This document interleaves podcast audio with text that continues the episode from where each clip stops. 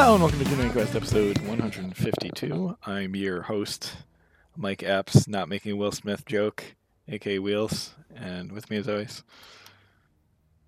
The Terror of Death, David McBurney, Family Master. And uh, your man in Japan, ready to just slap somebody for making a bad meme joke, Michael Baker. Well, Wheels just got owned. Um, Wow. also, oh, you Hey, you, you- got you know the I just you got the up based on number wrong, by say, the way, right? Wheels. It's one no, it's 152. No, 250. Fuck. Two fifty two. Fuck. Fuck. You were off by an entire hundred. It's fine. It's, this is fine.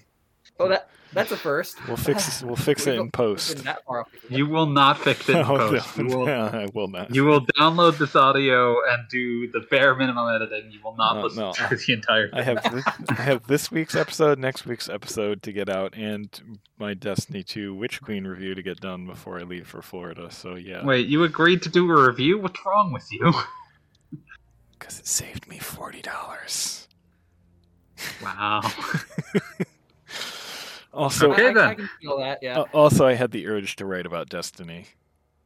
Of course you did. Yeah. Ah, I guess that launches us into what we've been playing. Yeah. Oh, I mean, I I just put up the review for Megaten Five last week. Yeah, yeah. Saw some people actually agreeing with me in the the main comments. And That's always a scary like, place to be, isn't it? Yeah. Yeah. They aren't always I mean- wrong, but it's always scary when they're when they're agreeing. Yeah, sometimes. But it's just just like I said before, once I actually finished exploring the city, there was really nothing left to keep me interested. And the somewhat arbitrary nature of actually being able to defeat any of the later bosses is really annoying. It's like, okay, I'm I'm wailing away, okay, I'm doing the exact same things over and over again, chipping down the health bar, and then oh, okay, they there's this one attack that they will randomly decide to use. It could happen at the halfway point, it could happen earlier, it could happen later, but you're dead. Sweet, Ooh. by which you Yeah. mean not sweet. That and what's her name? Nuwa, the uh, Chinese um, dragon creation goddess. Mhm. Yeah, um, for such an important character, and um, she and her partner got almost no explanation for the majority of the game, and then just a bit at the end. Rip. Yeah. Look at It's that. like I, s- I'm still not really sure where they came from Hmm. or why they. I mean, I I know what they were doing and why they wanted to do it. I just didn't know why or how they came to this conclusion in the first place. Hmm. So, and it's not just the fact that I was reading this all in Japanese. It was simply there wasn't that much to read. Uh, Yeah. so, what now that you've done with Megaten? Oh, I was digging through um, my stack of Switch games I, I still need to actually play, Mhm. and I, uh, well, I came across the game I actually got from Pause two years ago for edit- uh, for Employee of the Month. It Nice. was like, I mean, almost exactly two years ago because I managed to get it delivered to my parents' house in March of 2020. Yeah, that's arrived within the one week I was actually there before. Oh, okay, we have to emergency evacuate back to Japan before they shut down the borders. oh boy. Yeah. That's the times. and That worse was the times. time. Yes, it was. That was a bad time. I don't remember So that anyway, month I've- very well, which probably isn't healthy. Yeah, yeah. I mean, that's I, I as speaking as someone who's experienced a great deal of stressful months in his life. That's that's pretty much just how your brain tends to react in very stressful periods. You tend to remember them quite well, for better or for Mm, worse. you either remember them really well or really badly. Either way, it's a symptom of PTSD. Oftentimes, you won't Anyway, remember yes, them very well at all, right until some, right until you remember all of them at once. Yes. Yep. Anyway, the game itself is Wargroove, Oh yeah. which is it's been a fun little game. It is very, very obvious exactly which two series the development team ha- really love. Um, It's like Because this fantasy thing is Advance Wars, right? This thing is about as close to a 50-50 split between Fire Emblem and Advance Wars as you could possibly Oh. imagine. So, very, very much so. Those must be our missing guardians. They're not just dead. Yep. They've What a poor. Game Boy Wars. the No, you do not want to actually have a port of Game Boy Wars because that thing was so slow on the processors. Game I mean, Boy it Wars need- 1, 2, and 3. I tried Game Boy Wars one, um, the original, and the like the wait time for getting the AI side to actually make a move or to finish all of its moves was like over five minutes. Oh, that sounds horrible. Yeah. So I mean, it was a very well built um, AI for for a challenge and co- competition. However, it just took too long to actually process everything. Poor, poorly built for the processor it was used on. I wonder if I this is mean, no, I mean just the Game Boy wasn't strong enough to do it. That's what I mean. It was not optimized for the processor it's being built for. They knew they were making Yeah. a game on a fucking Z80. You gotta make it work with that.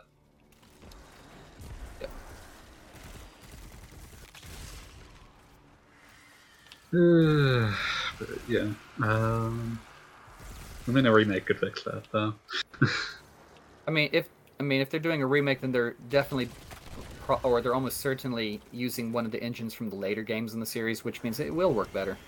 Yeah, there, there's no remake of Game Boy Wars in the works, as far as I can tell. I was just thinking about the possibility.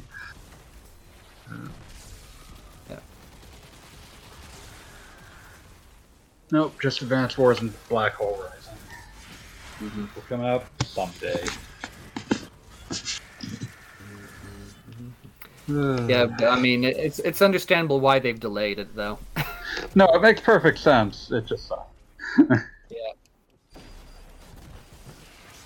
Circumstances being what they are. Uh, so yeah, how is Wargroove aside from being very obvious in its inspiration? Oh, it's groovy so far. I'm enjoying the I dog. should have seen that one coming. Yeah. So, I mean, it's kind of weird because it's like there's only one named character on the field, at, or two, one for each side at any given time. So it's mm-hmm. it's very much like having the command powers in Advance Wars, Yeah.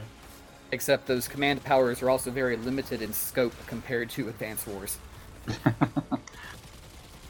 So, it's like okay, so one character can heal everyone within two spaces of her, and another one can um, give an extra move to the four spaces around it, um, things like that. And like, okay, Advance Wars, you can just do that to the entire field. The unimaginable power of being able to heal something adjacent to me. No, I mean it's useful. It's just, I mean, okay, I, I could have done with a little, just a little bit more, but thankfully, thankfully, whoever or the development team for this has decided not to go to sadistic levels of d- um, difficulty. Mhm. So um, good. I'm guessing they're not flight plan fans.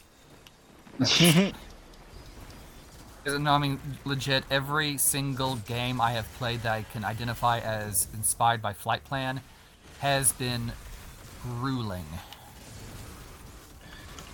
They've got a they've got a setup. They've got a type. Yep. It's a strategy games for, made by fans for fans of the hardcore stuff.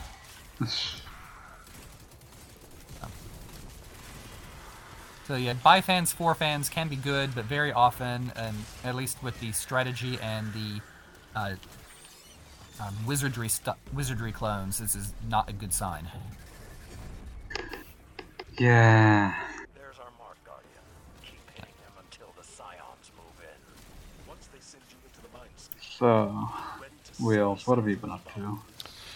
Um, playing lots of Destiny 2, actually. I considered playing Destiny 3. I would if such a thing existed. You considered making it in your shed. Uh, no. No. Uh, but I did I a dungeon in Destiny 2, which I actually haven't really done at all. If the Guardian No, they've ha- added some like every expansion, consciousness will crumble. and uh, they were advertised as like mini raids for a party of three, and that's kind of exactly what it is. It's very cool. Uh, so I'm probably going to try and do more of those as time goes along. Uh, I've also been playing more Triangle Strategy, which You've been made a fool of again. uh, yes, nothing horrific has happened recently, but so uh, a recent choice I had to make. Um, I chose maybe not the easiest path, but a path that felt like okay, this is like the honorable thing to do, and resulted in okay, we won this battle, uh, but it kind of ultimately felt like, but it didn't accomplish that much, and everything. But the future refused to change. Oh no, the future changed, just not for the better. The future refused to change. So uh, now I'm curious as to what would have happened had I gone down the other path. Maybe it just gets screwed up in different ways, but uh, it's You'll figure it out next playthrough. yeah. It's a very good game. The battles continue to be very interesting, and the party members it keeps throwing at me are there's again still no repeats. Like I got another mage, but this one gets like weather-based powers of some sort. And I got another healer, but this this one just uses healing items, but they get like a bonus to how much they heal, and they have an ability where they can use two healing items in one turn, and they can use them like at a distance. I love the chemist. Uh, yeah. And it's yeah, it's really good. People need to pay attention to that and see. I mean, other than that, I've just been plugging along in uh, dot hack GU and playing some more Elden Ring on occasion. There's literally something you were saying you weren't going to talk that you would talk about on the podcast. Oh, that's right. What the hell was it? Tiny Tina's Wonderlands, I think. oh yes, duh. So uh, picked up Tiny. I should not have let you get on this start. Wonderland last Friday, um, which uh, has been extremely wonderful so far. It feels a lot like the Tiny Tina's expansion uh, from Borderlands 2, and that it's kind of like an adventure taking place.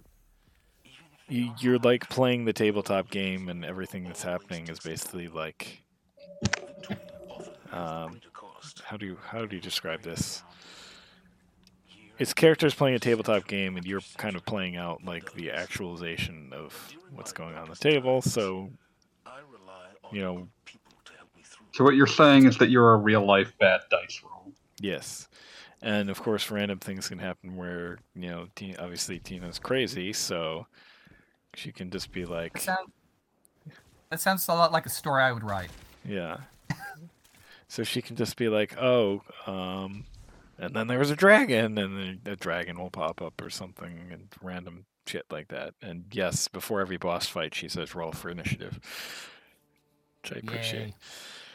Uh, so there's there's lots of that sort of humor, and the villain is played by Will Arnett, so it's he's wonderful. And like villains in a lot of a seagull. and the villains in a lot of the Borderlands games will constantly like chatter at you as you're going through the game, which he does. So that's awesome. Uh, and one of the um, the other characters playing the tabletop game is played by uh, Wanda Sykes, which is Huh. also good. Okay. And it's it's just been very funny, and uh, there instead of the boring ass Borderlands open world that the games usually have, it's like a top-down RPG style overworld with optional places to go to and random encounters and stuff. But It's been is there no claptrap? There is no claptrap. There Thank is- God. there is not a trap to be clapped as far as the eye can see. Sounds horrible. the phrase "clap to be trapped" just Yeah, sounds I- I know. absolutely dreadful. Please unhave said that. They're hunting guardians, draining their light, collecting it. Oh, yeah. So other than that, I mean, you got you got the different type of different types of guns, with weird abilities you can get up that are a little more fantasy themed. and there's magic spells you can get, and instead of like the typical predefined characters you pick and maybe slightly change their hair color or something, it's got a full character editor this time. So you can pick a class and make your character, make your ugly character, because I was not really able to make a character that actually looked good. And go from there. It's good times. I blame Borderlands being kind of an ugly game. Yeah. Not in a technical sense. I just never cared for the art Yeah. style. No, I understand. Uh, so yeah, it's a fun game. It's definitely seems to be a good step forward for the series, even though I don't know that they're actually going to take some of this stuff into the series proper. Uh, But I mean, the the lack of the boring overworld, especially, I think is wonderful, and I really hope they think about that because I mean, the core of Borderlands is cool guns and using said cool guns and getting more cool guns and driving around a boring mostly empty open area is not to the series benefit. And hopefully Bad- someone realizes that. To do. that's it. That's all i have to say on that game uh, it's very good. I wish it was on switch but it is not I can see why though. Yeah. that it'd be kind of a challenge.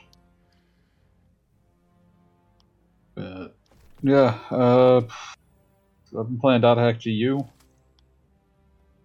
Uh, it's throwing me directly into like a weird sort of mania that is probably not a healthy way to live one's life, but you know, here we are.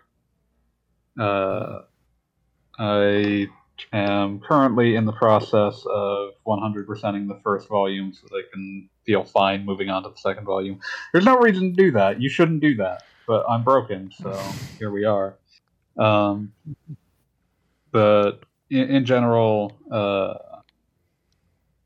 like these games were like the reason that all of this like end game content exists as it does is because these games were uh, released like three or four months apart, so someone could finish the game and be like, "Well, I've still got things to do here until part two comes out, so I'll just do all these side quests and these collection quests and all this shit." And like, if you aren't in that position, there's no particular reason to do all these, but you know, broken in the head. But yeah, I finished Volume One's main plot a while ago. Uh, I have done all the bounty hunting side quests. I've filled out the vast majority of the Ryu books, which require you to uh, fight every kind of enemy. They require you to uh, find every kind of weapon item. Just all these complicated ass, uh, like just completionist shit, like that kind of thing. Uh, so I'm I'm neck deep in that, which not not the best use of anyone's time, but here I am uh, doing it and having having a pretty good time.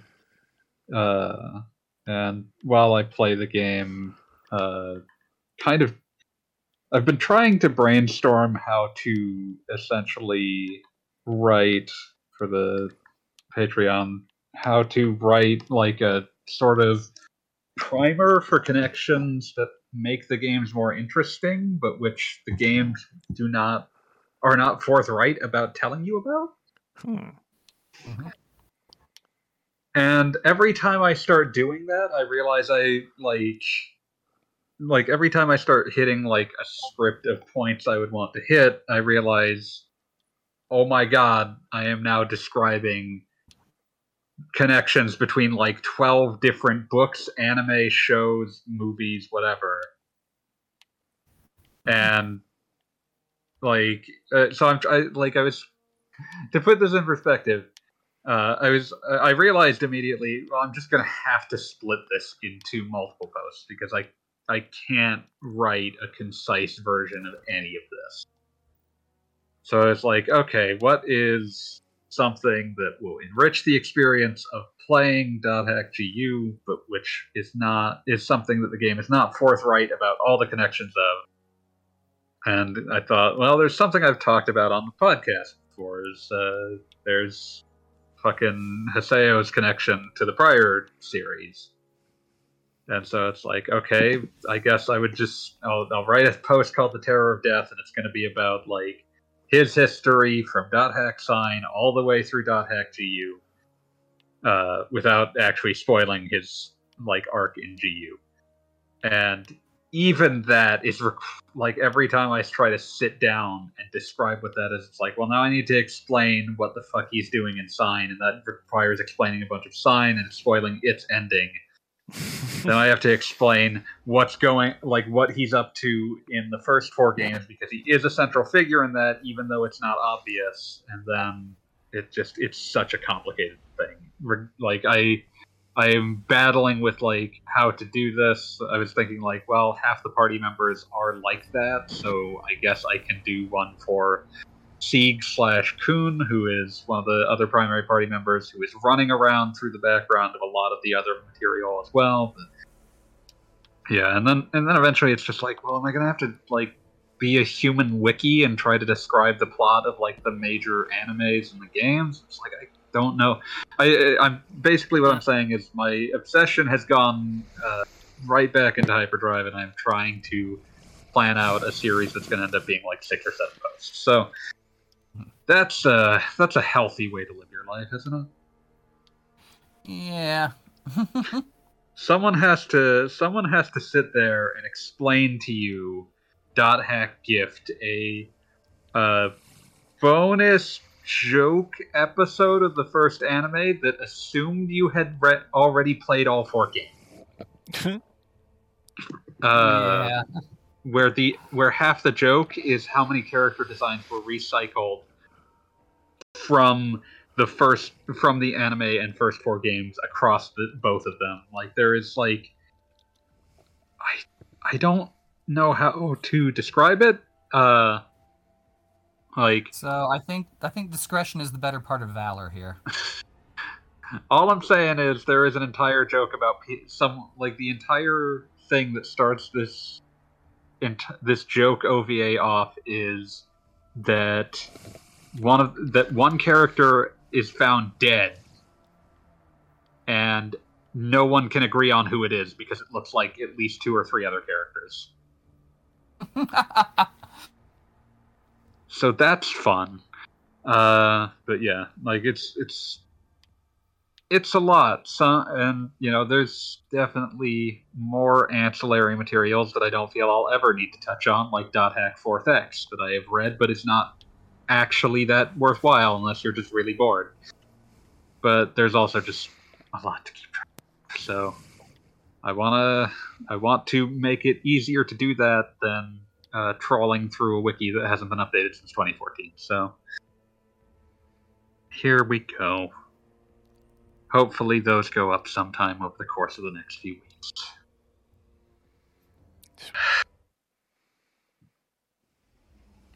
But yeah, um,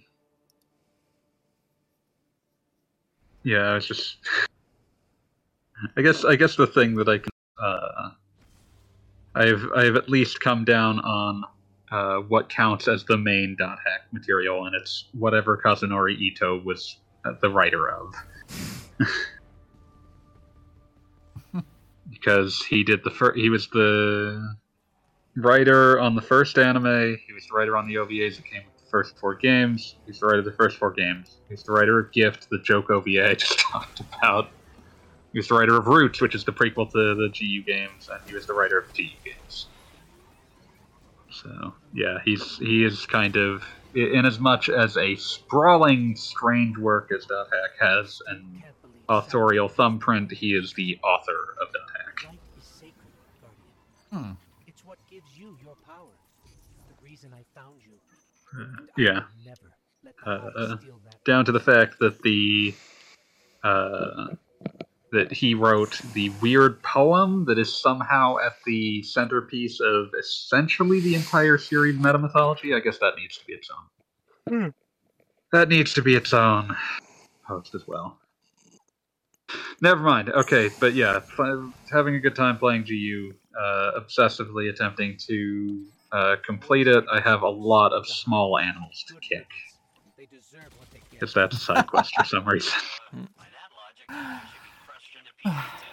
Kick. But yeah. So yeah, uh, we do have some news to bring up.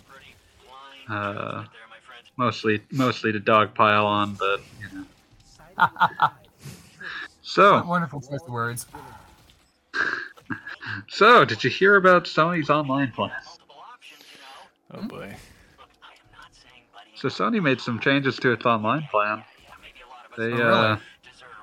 Yeah, they seem to want to move into the same space as Microsoft has with Game Pass, where it's like our online plan is also the uh, key to like a giant library of uh, like games that you can play on your system. But it's maybe not a good value proposition, so maybe we shouldn't have positioned put this in a position where it seems like a direct competitor to Game Pass. Because it's not. So basically, they it's not a good comparison for them. Yeah, like that's not a healthy place for them to be. So they have so basically PlayStation Plus is now split into three tiers. There's the existing uh, PlayStation Plus. It's now being called Essential, and it's basically like you get uh, fewer games per month than I remembered there being, but still, yeah, I guess it's two a month now. I don't know how long that's been the case, but I feel like it used to be more. Uh, but yeah, you get that. That's sixty bucks a year or ten dollars a month. You may notice you should not be getting that monthly. Uh, Wow, that's that's a ripoff. Holy shit. yeah, it's extremely bad. Wow. Um, but yeah, that gives you the basic PS Plus thing. You can play online and all that shit. Then there's the weird middle child, PS Plus Extra. I don't know why they made this three tiers. That was a confusing choice. Uh, the official ad copy says adds a catalog of up to 400 asterisk of the most enjoyable PS4 and PS5 games, including blockbuster hits from our PlayStation Studios catalog and third-party partners. None of these will be new. They have made it very clear. Uh, Sony president Jim Ryan, Sony Computer Interactive Entertainment president Jim Ryan's, uh, when asked about whether games might launch day and date like they do on Xbox Game Pass, his response was, "No, that might hurt our games." And that very ambiguous phrase makes it very clear that he means that will hurt their sales. hmm But yeah, uh, the it's like the number they they gave no.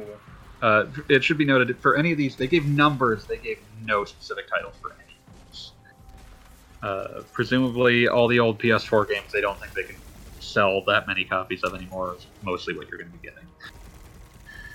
Uh, which Yay, I you mean, get Gran Turismo Six. I mean, that's better than getting Gran Turismo 7. Uh, but yeah, uh, what I was going to say was uh, the weirder thing about this is this was a this was a feature of PlayStation Plus that I think is just going away now. Like, in case anyone forgot, when PS5 launched, there was like the instant collection for people Yeah. with PS Plus. It was like, hey, you get the you can download all these old PS4 games. You can get Persona Five. No, not Royal. Vanilla. Yeah, that was ridiculous. That was truly ridiculous. But yeah, like it, it's one of those weird things where it's like, okay, and like seemingly without comment, like this seems to imply that, that the PS4 Instant Collection shit is just out of the base tier and is now being charged for separately. Oh, great. That's hundred dollars a year, or fifteen dollars monthly. Uh, which means that somehow getting that uh, monthly is even more of a sucker's bet. Extremely strange. And then there's the one that should theoretically be interesting, but honestly doesn't sound very interesting. You got PlayStation Plus Premium, uh, which gives you everything you got from Extra, but also up to 340 additional games. That's an extremely strange number. I don't know how you get up to that number. I I have a hundred thousand questions for what on earth happened where they made such a strangely three specific such a strangely specific number, but also wouldn't commit to that number.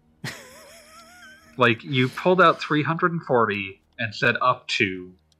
Like at that point, just say, uh, you know, like you need to pick one of those. It's like 340 games or up to like, like who knows, God knows how many, but like not that number. Like it's such a weird, it's weirdly specific. Whatever.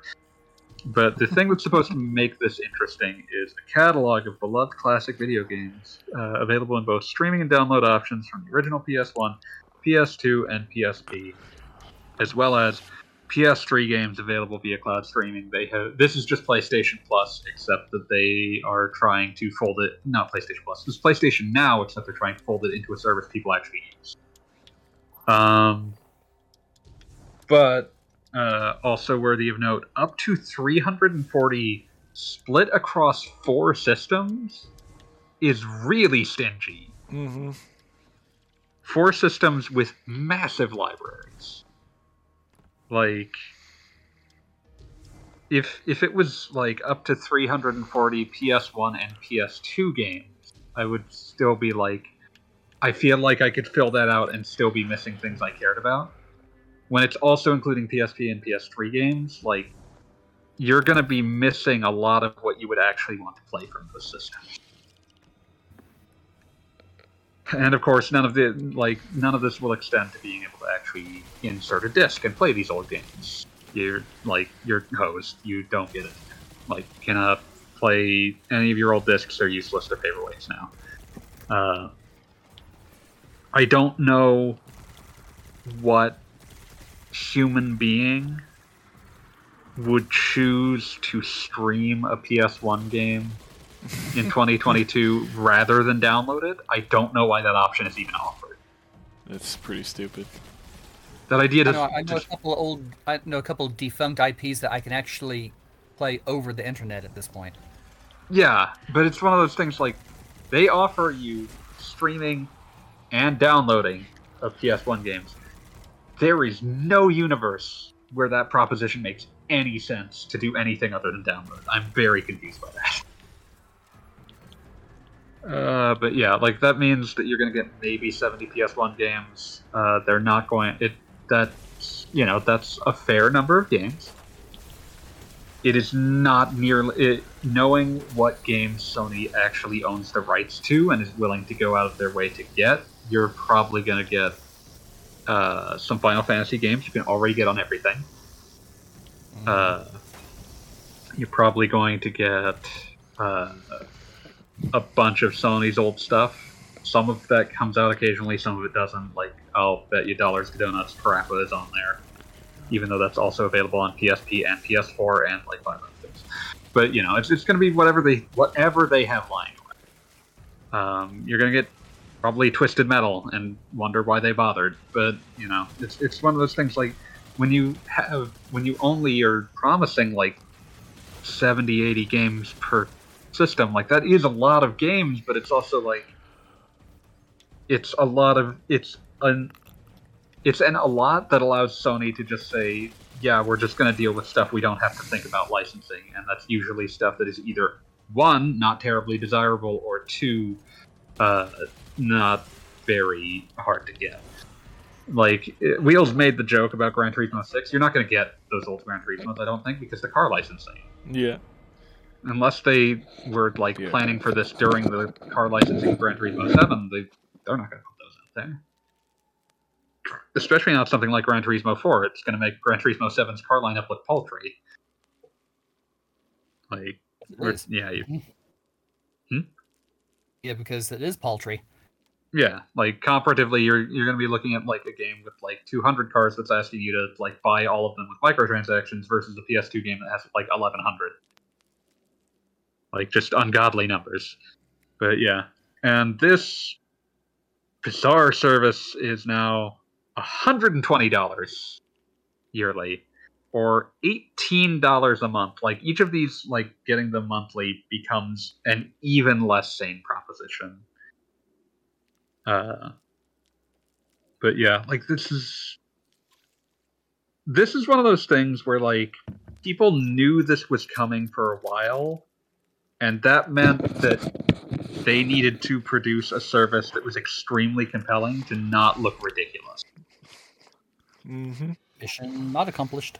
Yeah, no, no dice there, no luck. This is not a very compelling sounding service. They've essentially split out one of the old PS Plus ben- uh, benefits that no one used and are charging extra for it, and are adding a paltry sum of whatever games are both easy to emulate and not uh, difficult to get hold of licensing for, and uh, dropping them on there and charging an extra sixty bucks for it. So that's you know non-ideal. Uh, there, there still exists the chance that they surprise me, uh, or at least that there's something funny on there, like uh, I don't know, uh, Okage Shadow King. I'd get a Mhm. chuckle out of that being made available again. but uh, yeah, I, I don't have. I, I'm not interested in these services at this time. Uh, but yeah, uh, but yeah, these are yeah. This this is a very strange thing to make a big announcement about. It's a bit regrettable. Uh, let's see. Also, hi Sky Ninja and Budai. Hello. Uh, let's see. But yeah, that, that was the biggest news that happened this week. I think that was about the only news that happened this week. Uh, unless I'm forgetting something. But I don't think I am, so. We're, we're gonna call it and move on to questions. Uh, there's nothing in the. Oh, I was gonna say there was one th- more thing next week for me. Oh, do tell. Oh, dogs. Well, um, at, well, next Friday, um, April eighth, which, if we use Japanese number slang, translates as Shiba, as in the dog, as in man's best good, uh, what was it? Man's best kick-ass good boy, uh, Pochi from Metal Max. So they've chosen that day for Metal Dog's official release. Sweet. Yeah, and I mean, I've, I've had the early access on Steam since last October, but since they have yet to actually fix the controller issues, I can't really play it the way it's supposed to be played, and also it's got massive slowdown for me. So I was like, also, I you'll what get I'm that buying. excellent cover that it seems to have. Yeah. So I was like, okay, I'm getting that for Switch. Why Dog, not? Dog, dog, dog, dog. Woof, woof. Strongest of dogs, the metal dogs. Hopefully, it's better than Xeno Reborn. I mean, I can already tell you it is. I mean, it's just, it's a, uh, it's basically a roguelike. Sweet. Hmm. and you're running around as a dog with a machine gun and a rocket launcher. Yeah, I'll take it. Good. I'll take 12 copies, please. Thank you. And it is still better than Metal Max Xeno Reborn. To. Uh, I guess the real question is: Is Metal Max Wild West going to be better? Probably not, let's be honest. yeah, I'm still gonna buy it anyway. I know. Well, Someone just, has to. Just like when Xeno Reborn comes out in English, I'm gonna buy it anyway. To support the franchise. Forgot they actually announced Xeno Reborn for an English release. It wasn't. It's not even the same that they would have publisher. learned to listen. It's not the same publisher. so s- Nisa gave up. Yeah. Let me check this. It's like last year that this was announced. Oh yeah, PQube. Yeah. Which is like the the step down in terms of budget usually. But I mean, good on them for at least trying. I wish the game were better, but They're the new all do. Nissa. Publishing random shit.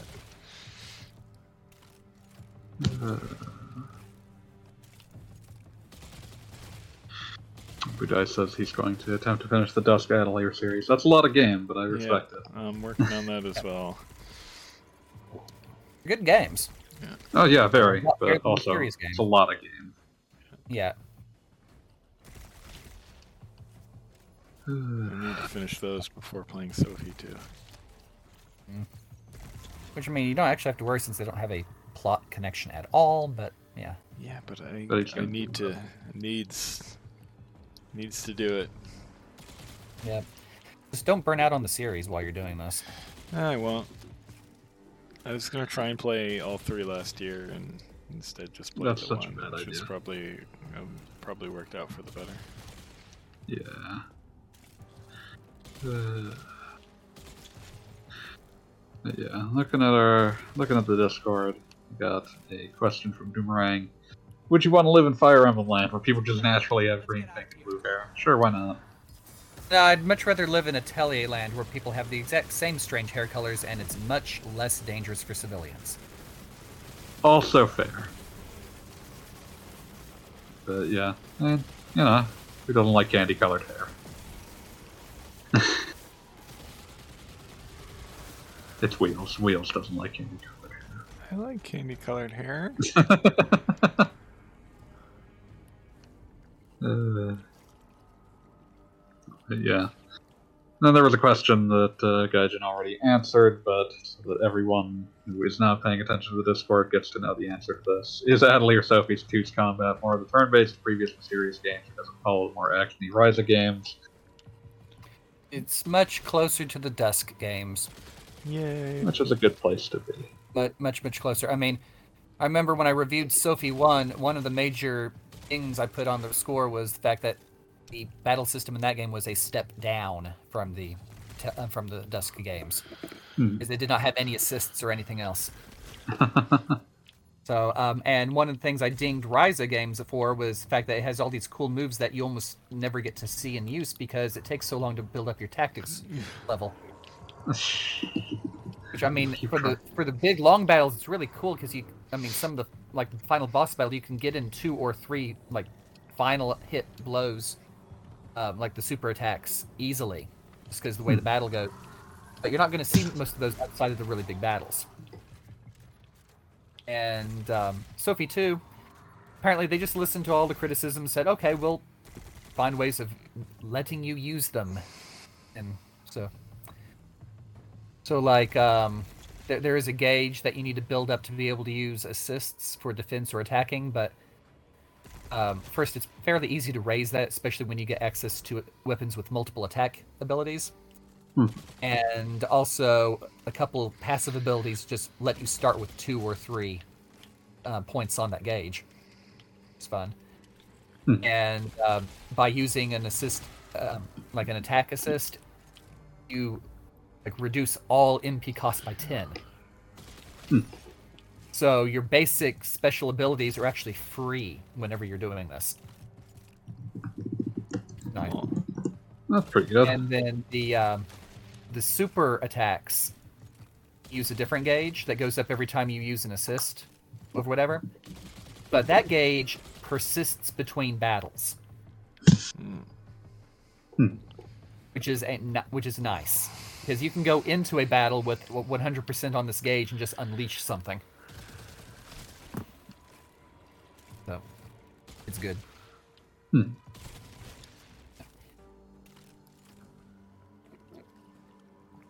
Let's see. Um, okay, so that was out of the way, it's on to the big bag of questions. Thanks once again to Fireminer for giving us fuel for the long winter. Let's see. Um, number 147. Is it just me, or does it feel like pure, solidly identifiable, RPG is still a relatively niche genre, while almost everything big nowadays has some RPG elements? RPG elements make a game sticky. Uh, whereas, and so, like, they naturally infect anything that people want, uh, that publishers want people coming back to over and over and over, which is why they've, uh, over the past decade and a half, become uh, a requirement for every form of shooter imaginable that play, is primarily an online game. Uh, but you know, I mean, it depends also on what you count as solidly identifiable RPG. If you're talking about things that have uh, essentially uh, strictly turn-based, yeah, those are pretty niche. Uh, but I think action RPGs are pretty big, about as big as anything at this stage. Uh, yeah, I mean, it's uh, as much as you, I, or anyone else on this site might love turn-based RPGs. It kind of has to be admitted they aren't. Uh, they aren't as big as action RPGs at this point. So.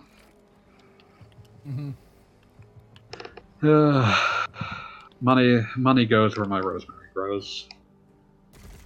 Let's see. But yeah. Uh, otherwise, you end up with like we we could go further down this and just say, uh,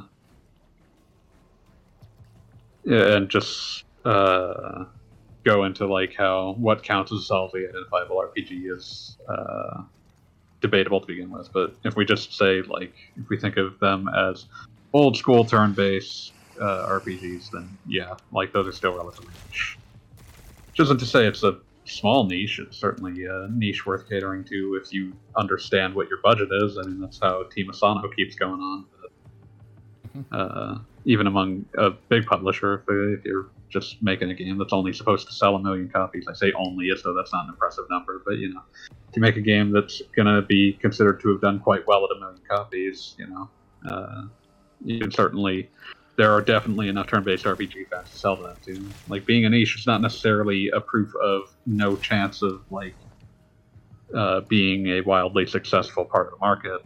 You just have to. It's being niche is about calibrating corporate expectations. Yeah. That's the hardest part sometimes.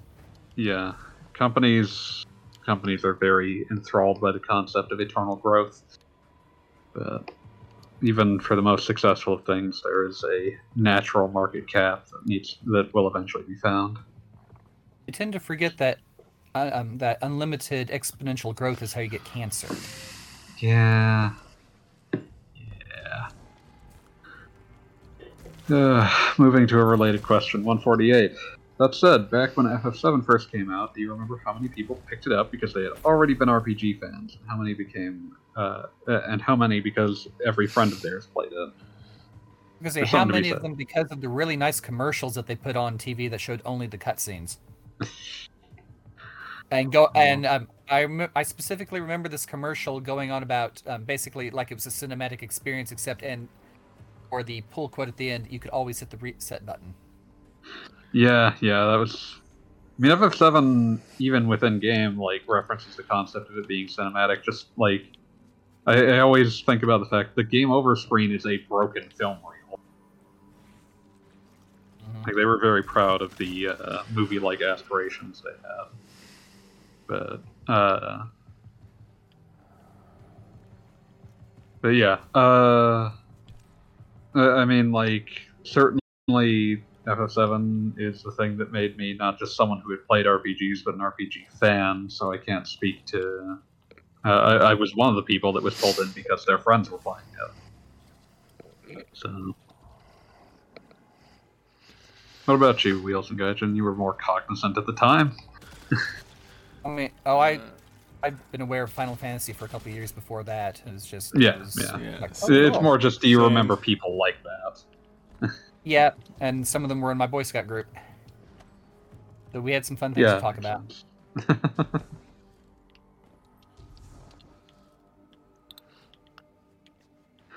yeah. Uh,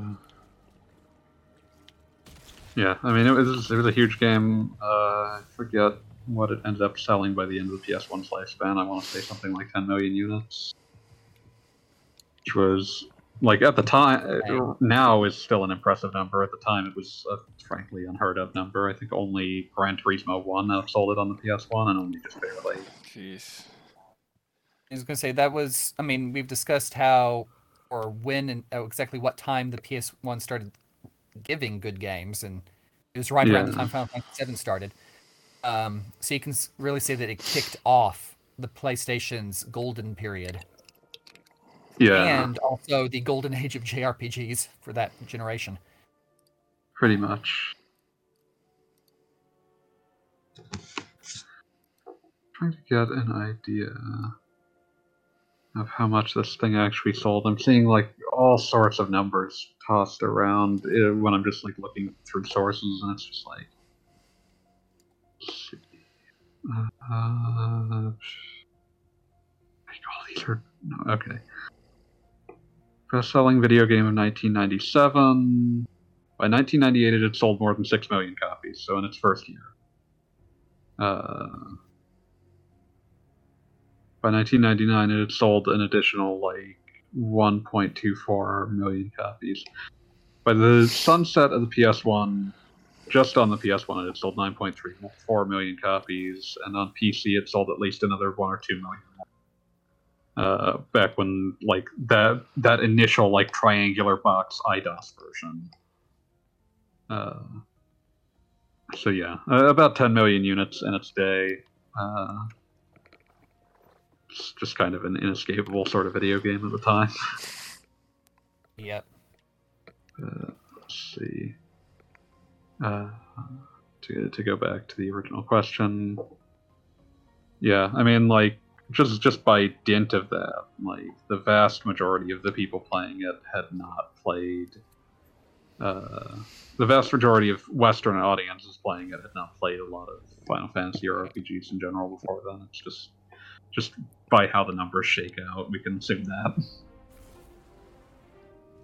Uh, uh, this leads to the follow-up question: uh, How many people return for FF8 and 9?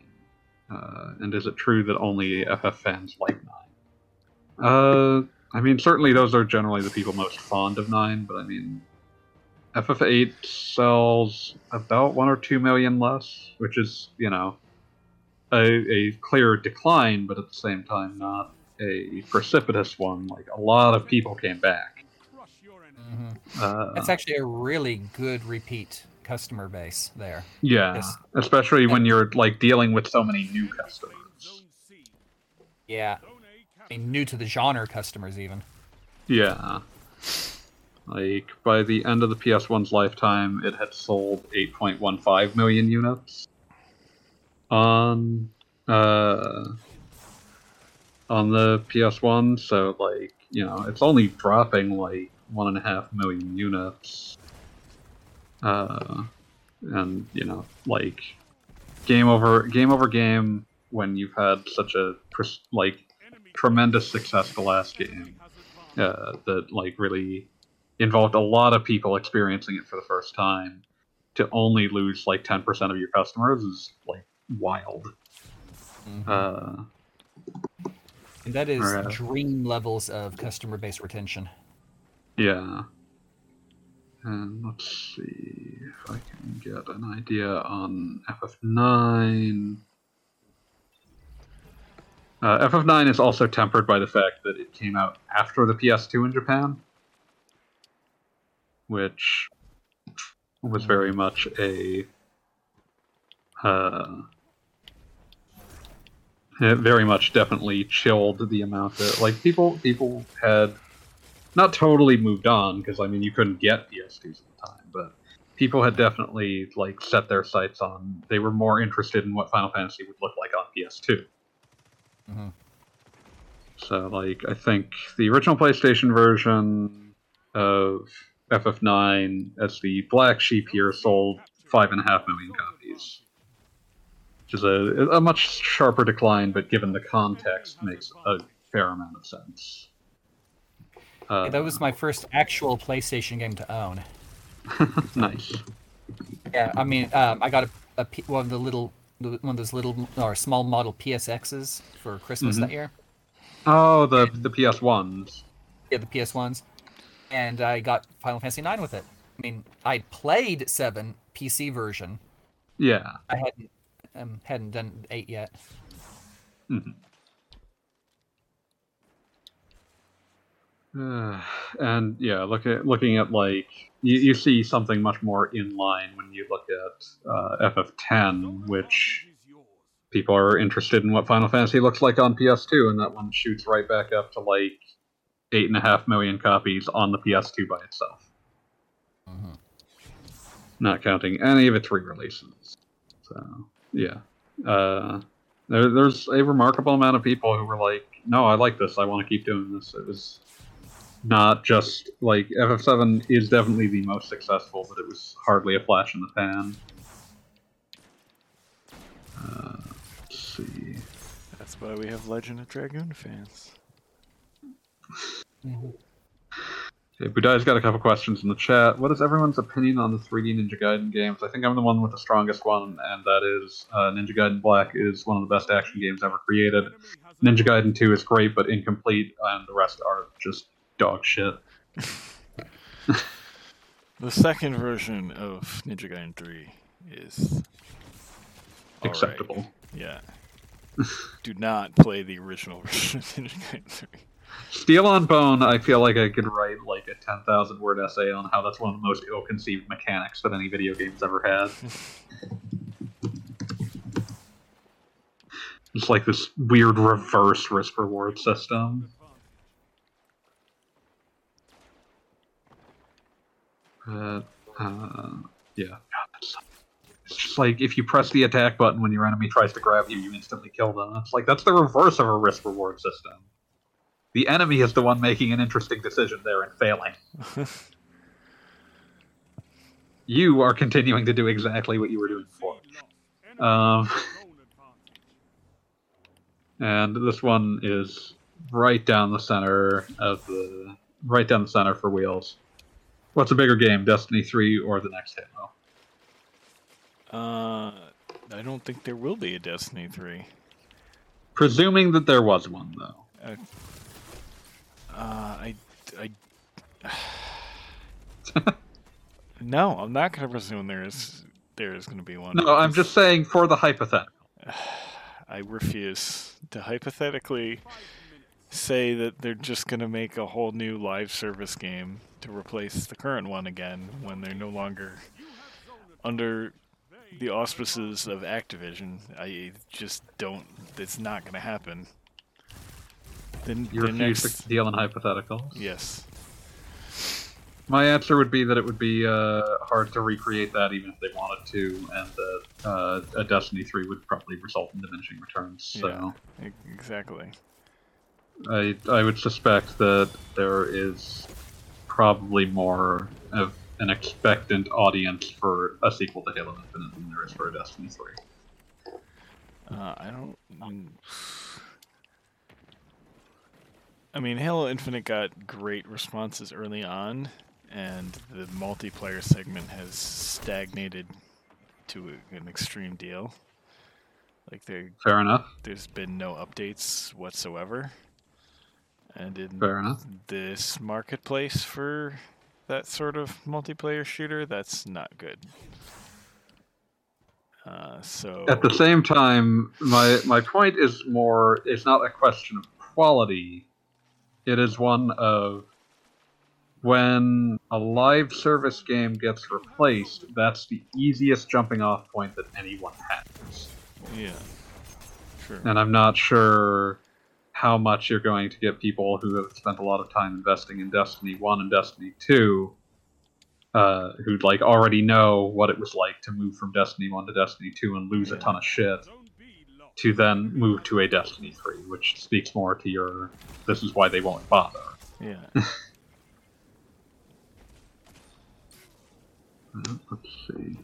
And like for a comparison for what they should have done, I would say look at how Fortnite does major updates to their systems. They don't get rid of your stuff and like make a complete new game. No, they update the engine and all your stuff is still there and there's new f- features and stuff, but it's not framed as a totally new release. I mean, that's also put down to like Fortnite was seemingly built Yeah. with a greater degree of extensibility to it. Sure. But honestly, I think that's should be the model for both these games. Like Halo, I know people love the campaigns, but the multiplayer is huge and should be bigger than it is, and it should be built like that, not on releases. It should be free to play, and they should be constantly updating and changing it. And that that's the only way they're going to compete in this the multiplayer landscape anyway. Hmm. So m- my answer is neither should get a sequel. They should. that is my answer. So you're saying Halo Infinite should be the Infinite Halo? Yes, exactly. Halo Infinite should be a live service game if they want to do more campaigns. And Aren't they going to split off the multiplayer and turn it into a live service anyway? I, I think so. They should. Yeah. Um.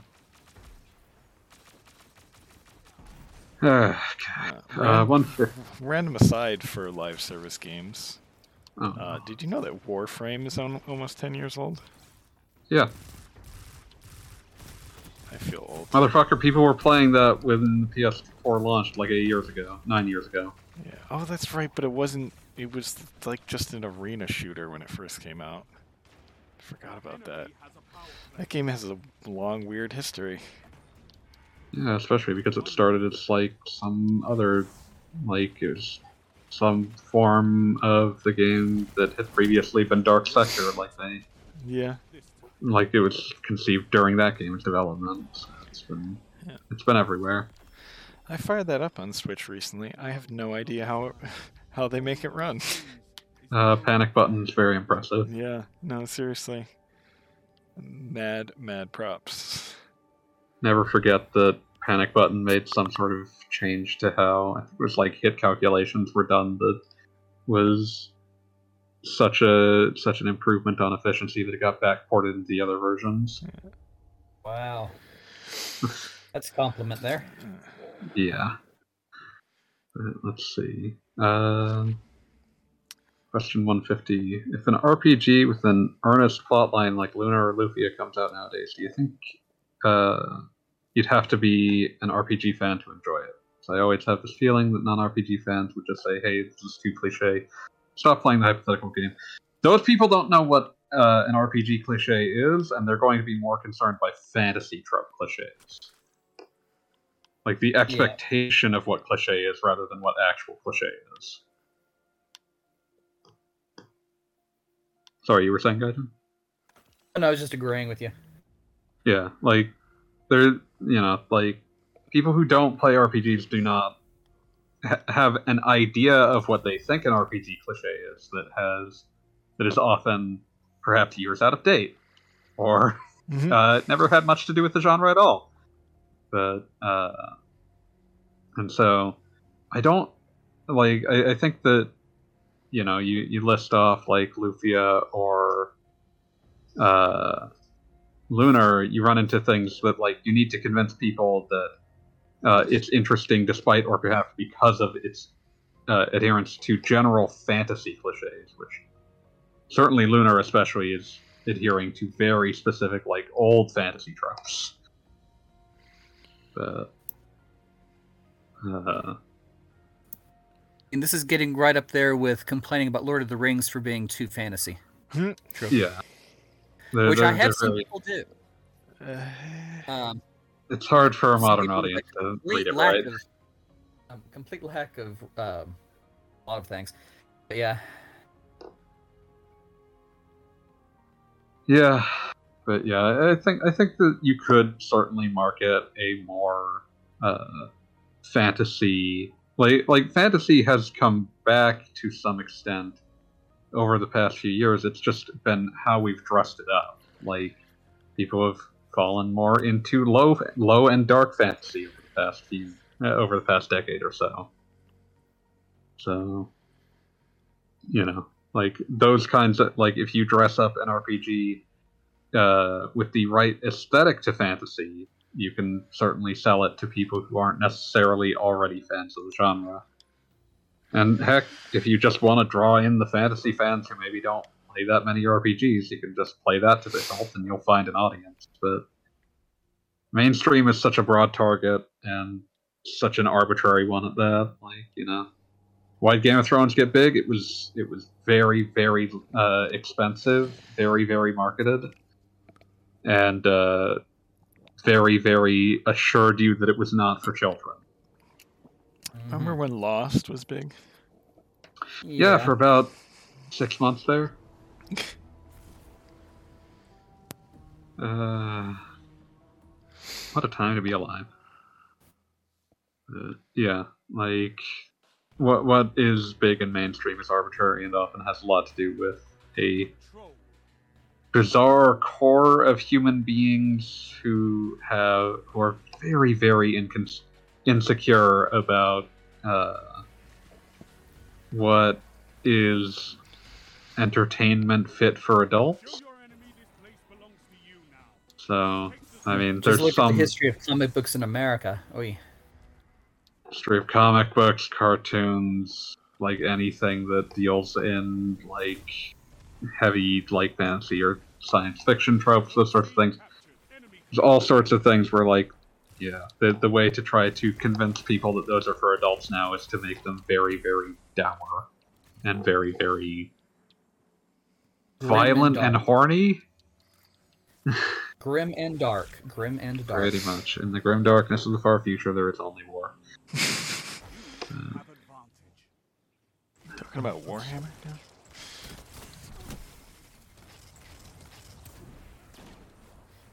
I mean that. I mean, you remember the the t- like I just remember the title I gave to my Metal Max Xeno um, impression, the first one.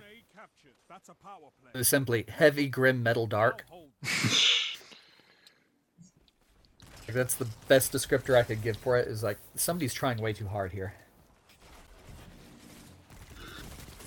Uh, yeah, yeah. Let's see. Uh, uh, but yeah, uh, yeah, that, that's that's really going to be the bigger issue. Is just those games are relatively happy, and that's that's going to be the bigger thing that draws people away. Not the RPG cliches, but the fantasy concerns. Yeah. Uh, Like, I'm, I'm just imagining trying to introduce a Game of Thrones fan to Grandia. So I assume Justin's going to be killed, soon, replaced with a larger, with a with a large man with a sad and complicated family tree. Just have the Game of Thrones fans play Triangle Strategy and then gradually give them more and more tropes and they'll be they'll fit right in. Wean them off the grim and the dark. Yeah, I mean, not that Triangle Strategy is necessarily grim dark. Anyway. But it's a good bridge over. Yeah.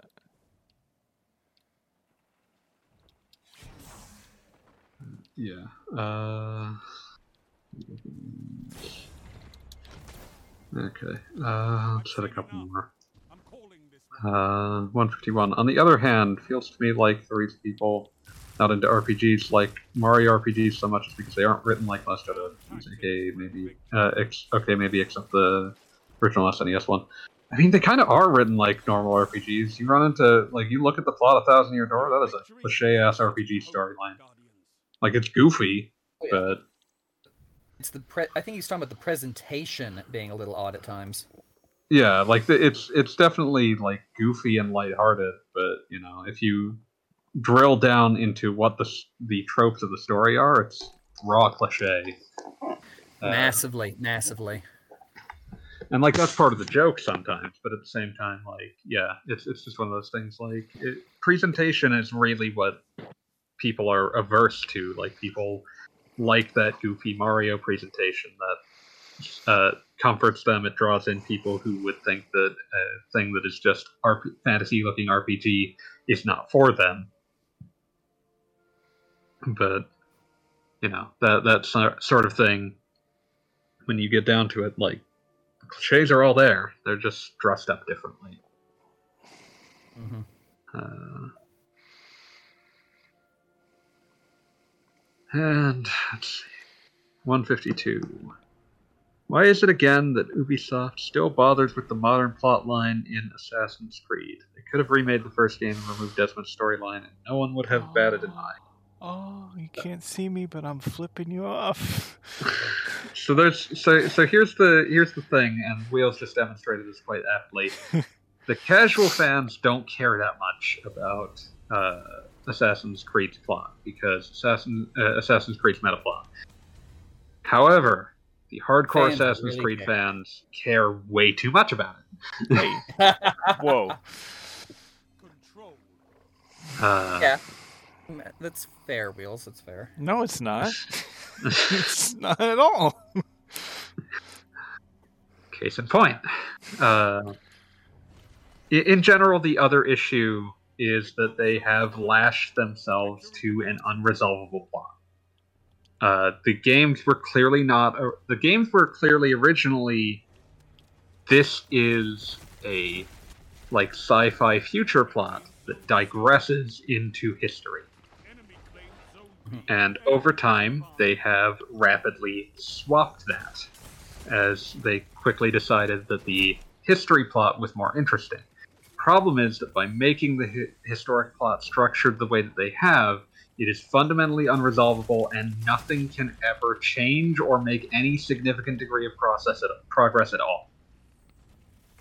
Uh, so now you're running into if we take out any semblance of the future plot, then the entire every Assassin's Creed is inherently a Shaggy Dog story. There just isn't enough meat on those bones. They've But- basically plot locked themselves. Yeah, like the the they are locked down by the fact that the original like clear intention was all of these are showing how Desmond ends up resolving or cataclysmically changing the uh the ever pre- the ever ongoing assassin versus Templar conflict. That was clearly the original idea that they had. Then they chickened out on that and so they had to cut Desmond out, and his plot is nonsensical and lead, and goes essentially nowhere. But now they still want to keep making these past games, and now they are just lurching back and forth constantly. They can't get rid of the modern plot because, like I said, there's just not a lot there otherwise. Uh, you can you can try to give some sort of personal arc to the past characters. There's been many attempts to do that to varying degrees of success, but inevitably that past character has to interact with and essentially resolve their plot around the same plot as the, the same meta plot, the same stupid growth they can't do anything about. And going back and rebooting is not an option it doesn't actually solve anything. Because then you've pissed off the people that do care about that plot and done essentially nothing for the people that don't.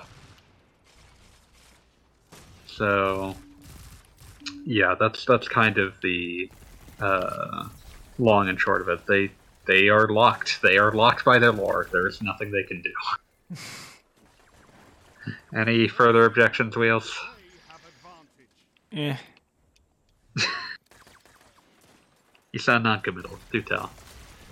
No, I just I like the modern plot. I like that it, all the games are connected connected together in this overarching story involving. Uh, and that's not a No. bad thing. no, It's just we are we're more concerned about how the company has decided to handle this plot and how it has been taken in a direction that's not probably not very sustainable. yeah.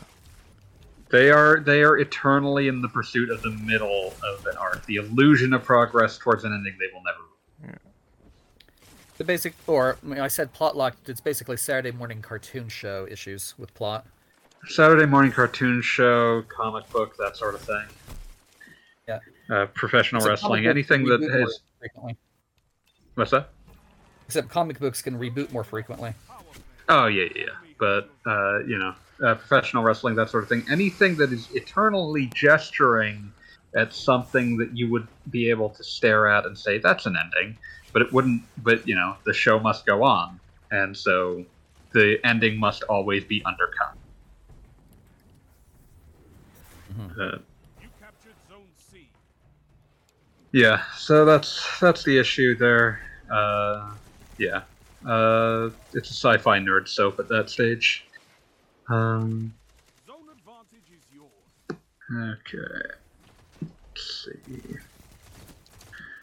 Uh, I think I can hit one or two more. How niche is horror as a game genre? Recently one of my friends pointed out to me that the reason Capcom made so many bad co-op RE games is because mainline RE is expensive to make. It's a horror game, and horror games don't sell that many copies unless it's a viral game like Five Nights at Freddy's. So they would rather use RE's assets and name for a few more bucks. It's also why RE5 and 6 are so action-centric instead of being terrifying. Uh, I've I've said this to many people before. I'll say it again. Resident Evil turned into an action game in Resident Evil 2.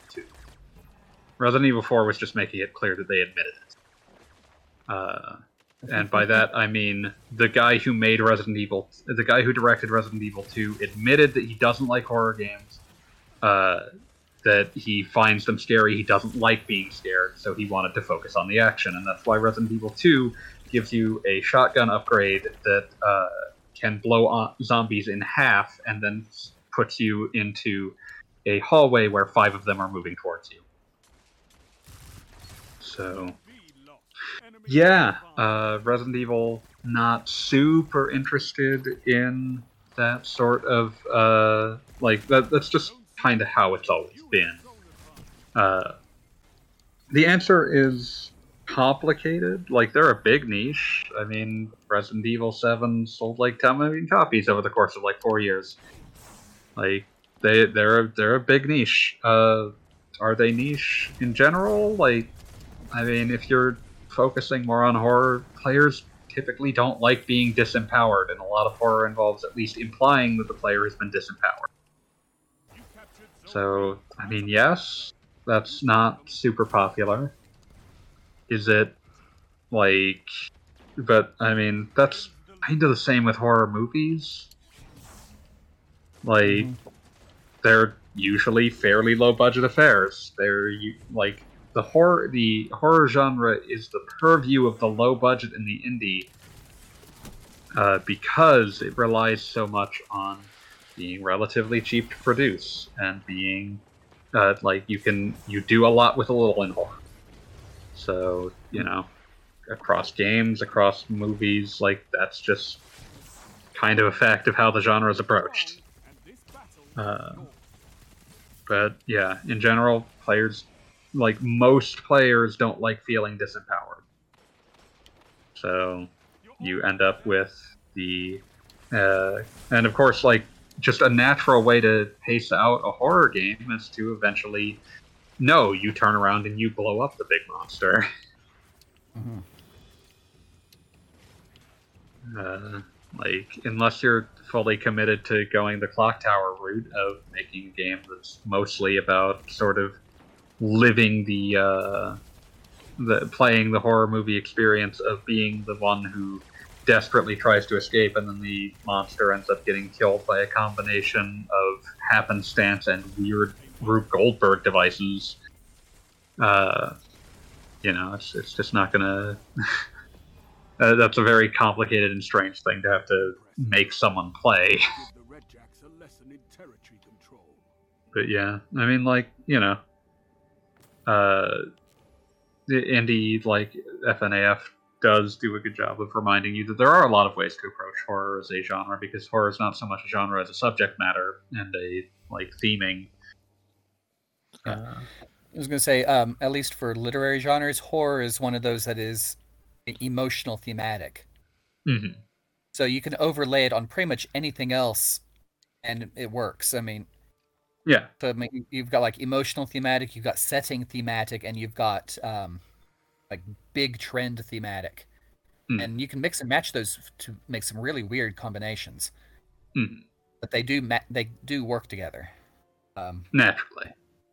I mean, if you want to make a like a science fiction western horror story, you can. Yep. It's been done. Weirdly. Yeah. But Weirdly, a couple times, but yeah. I mean usually weirdly, but sometimes actually good. But, yeah. Uh, yeah, it's it's just one of those things. Like uh, something being an action piece does not even inherently stop it from being a horror piece. Mhm. But yeah. Uh, Speaking of RE co-op, what is the best asymmetrical co-op game in your opinion? I've just been bored to death by Predator Hunting Grounds. That really dates this to a specific time and place. So that is a game people cared about for about eh, a week. Uh, asymmetrical co-op games. Usually asymmetrical is in competitive, so. Uh, I'm actually drawing a blank on like really good asymmetrical co-op.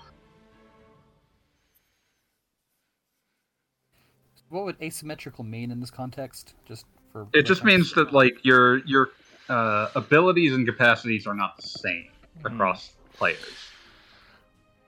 oh, so, so, more like- Team, Team Fortress or something.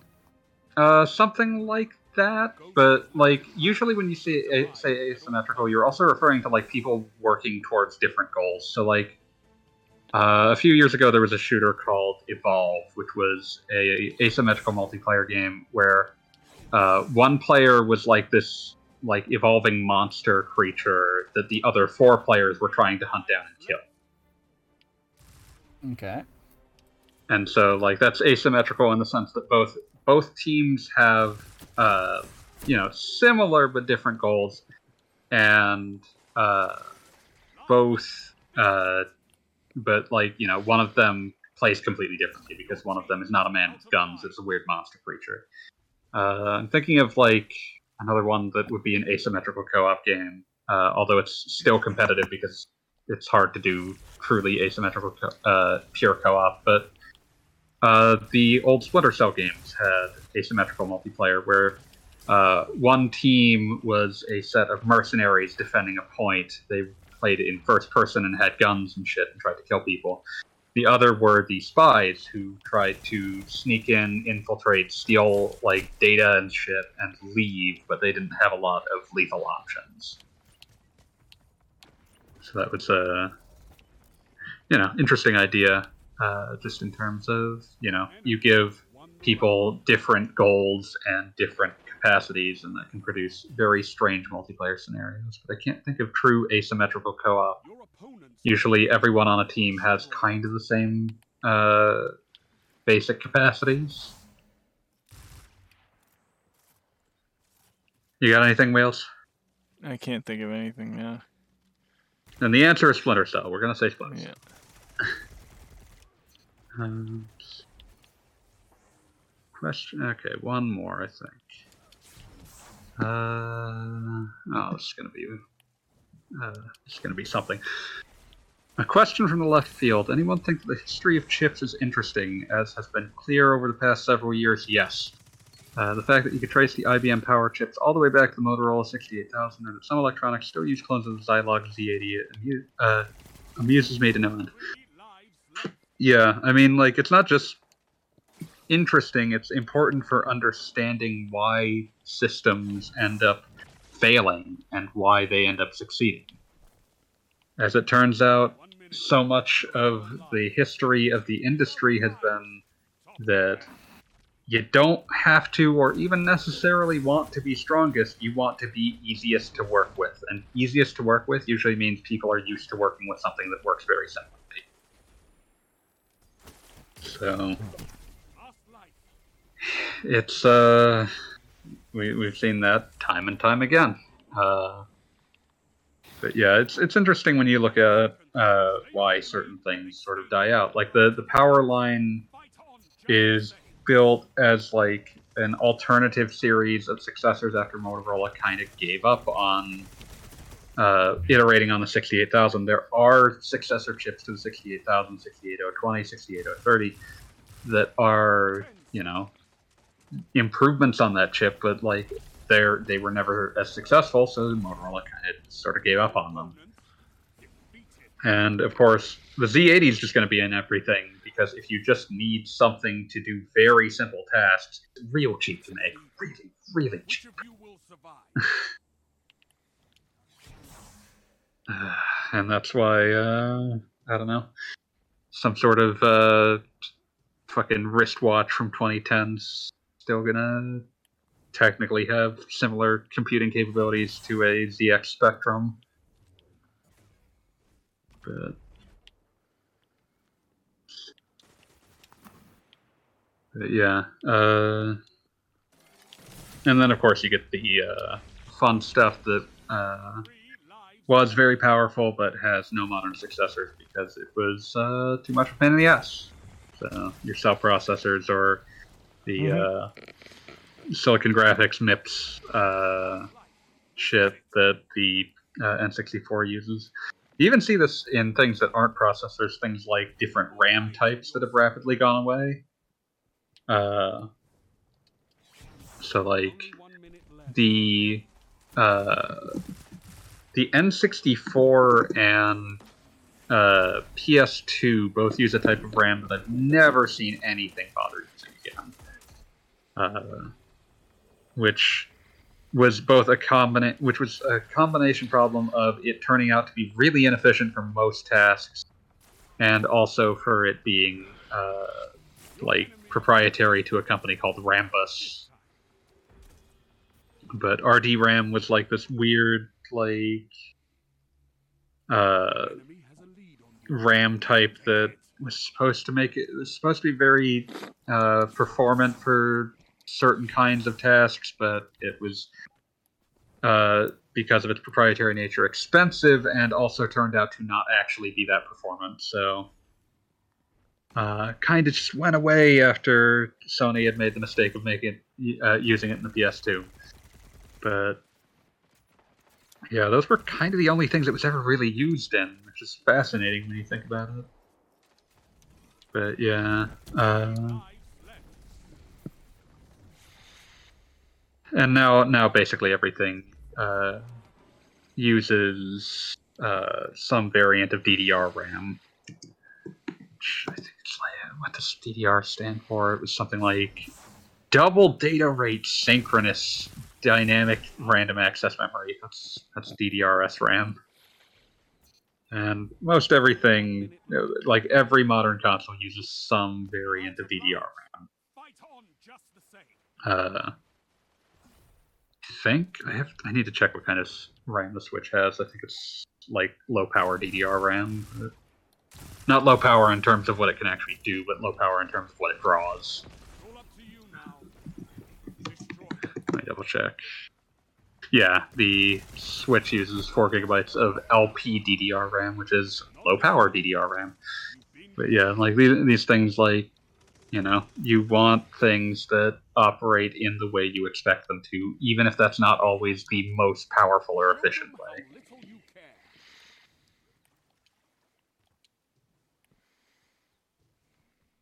Uh,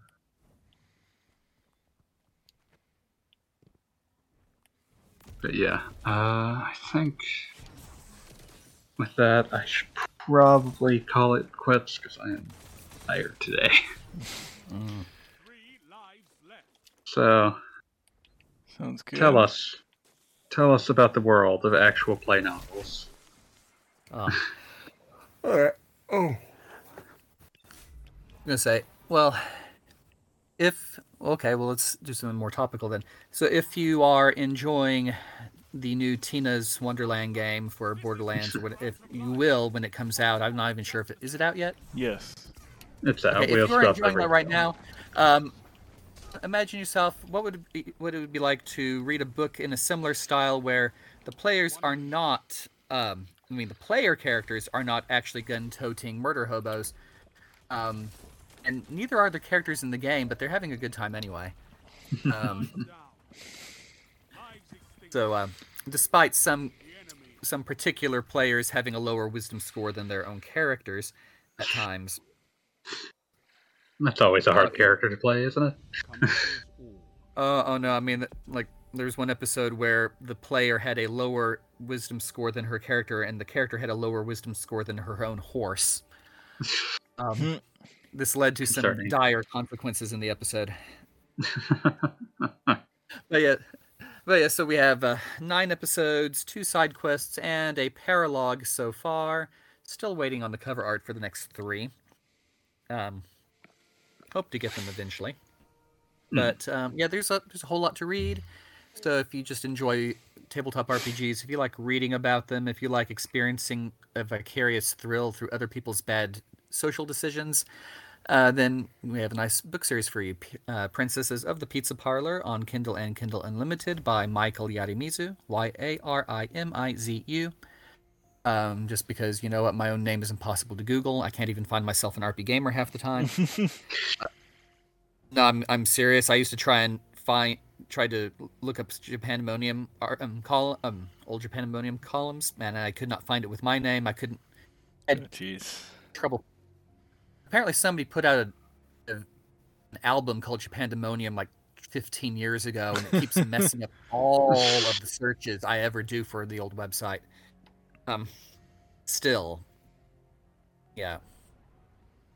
Okay, getting way off track here, but uh, yeah. So, um, read, enjoy, uh, leave a comment uh, or review on Amazon or just or stars or anything. Just let me know what you think because I don't get enough feedback on these things. Okay, thank you. Bye. Uh, what else? What you got? Uh, you can catch me on my Twitch channel, twitch.tv slash askwheels. Usually doing non-RPG stuff there. On for RPG stuff, we do Q&A quests Wednesday nights on the RP Gamer Twitch channel, and shenanigans on Sunday. Uh, last week it was uh, Persona 4 Arena. It was a lot of fun. Um, Good. I have a vacation coming up, so um, what was this? This is episode 252. Uh, Yeah. After 253, there will be a week off, and we're going to miss at least one shenanigans in the meantime there. So, uh, yeah, you should check that out. It's a lot of fun. You know, lots of people drop by and uh, join in shenanigans. It's a lot of fun. Um, yes, for other things, I'm trying to run Vault of Glass in Destiny 2 at some point, which I plan on streaming, so let's keep an eye out for that. That should be fun. That's Hmm. it. yeah. Ugh. Uh, yeah. Um. Yeah. Uh, as for me, uh, I already made it clear that I am going dot hack crazy. It's time to make some crazy money. Here we go. No. Um. But yeah. Uh, Sound like a regular dot hack hack. I'm not even sure that counts as a joke. oh, shut up now. It was terrible.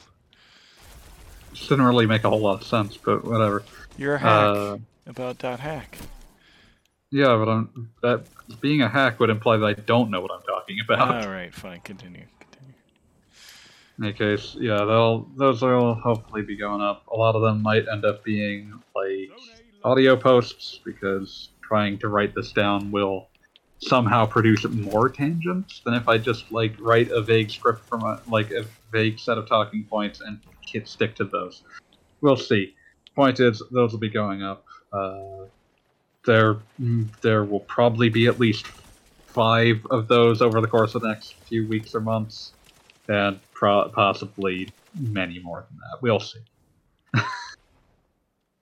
I don't think anyone actually ever needs to think about Legend of the Twilight again, but maybe I'll talk about it just because I can. Um, But will you tell us yeah, all that'll- about the PSP game? Twilight Nights. That game's not very good. It's mostly a fan service game. Whatever. I'll get into. I'll talk about that and Dot Hack Fragment. You've never played Dot Hack Fragment because Dot Hack Fragment is the thing where they pretended that they made an actual MMO. and the joke about it is that it's named after the in-game beta name of the world. okay, now that this this and other misery is what you can expect if you go to patreon.com slash game culture study and contribute to that or don't even bother contribute it just reading but yeah uh yeah fragment. That was a weird thing. Like anyone who had played dot hack knew that it would not actually make a good online rpg there just wasn't enough there. But they sure sold you that Hmm. whatever point is um uh Yeah. Uh, so, yeah, if, if you want to read that, go ahead. There's a bunch of old stuff there that's very pontificating and be- chin strokey, and that will not go away anytime soon. Uh, chin stroking will continue until morale improves. Um, but let's see. Otherwise, oh yeah. Um, you can ask us questions. You can ask us questions uh, like uh, dear friend Budai did in the chat, uh, which we usually stream every Wednesday, other than the ones one that we're going to skip because Wheels will be out. Uh, we usually stream every Wednesday at about uh, 9 p.m. Pacific, midnight Eastern. Uh, exhausted. Um, or you can ask us questions in the podcast section of Discord. It's a uh, place that you should join whether you want to ask us questions or not. You can join it by going to rpgamer.com, clicking the community tab. That will get you the Discord invite link. A lot of people, uh, a lot of wonderful people to discuss your favorite RPGs or non-RPGs. Whatever else you want to talk about. There are places to discuss a lot of different things. But yeah, lovely community, totally worth uh, uh, joining. And of course, you can also ask us questions in the uh, comment section under this very episode on rpgamer.com. Uh, we do not yet take questions through iTunes reviews. Hopefully, no one has ever attempted that. But uh, yeah, uh, the comment section under this very episode on uh, rpgamer.com is also a great place to ask questions. We always check the last few episodes to make sure we're not missing anything. But yeah, any of those vectors are a great place to ask us questions. We always appreciate them. Uh, thousand thanks to uh, Budai and Fireminer for this week's questions. Can't do it without y'all. But otherwise, I'll see you, Space Cowboys. See ya.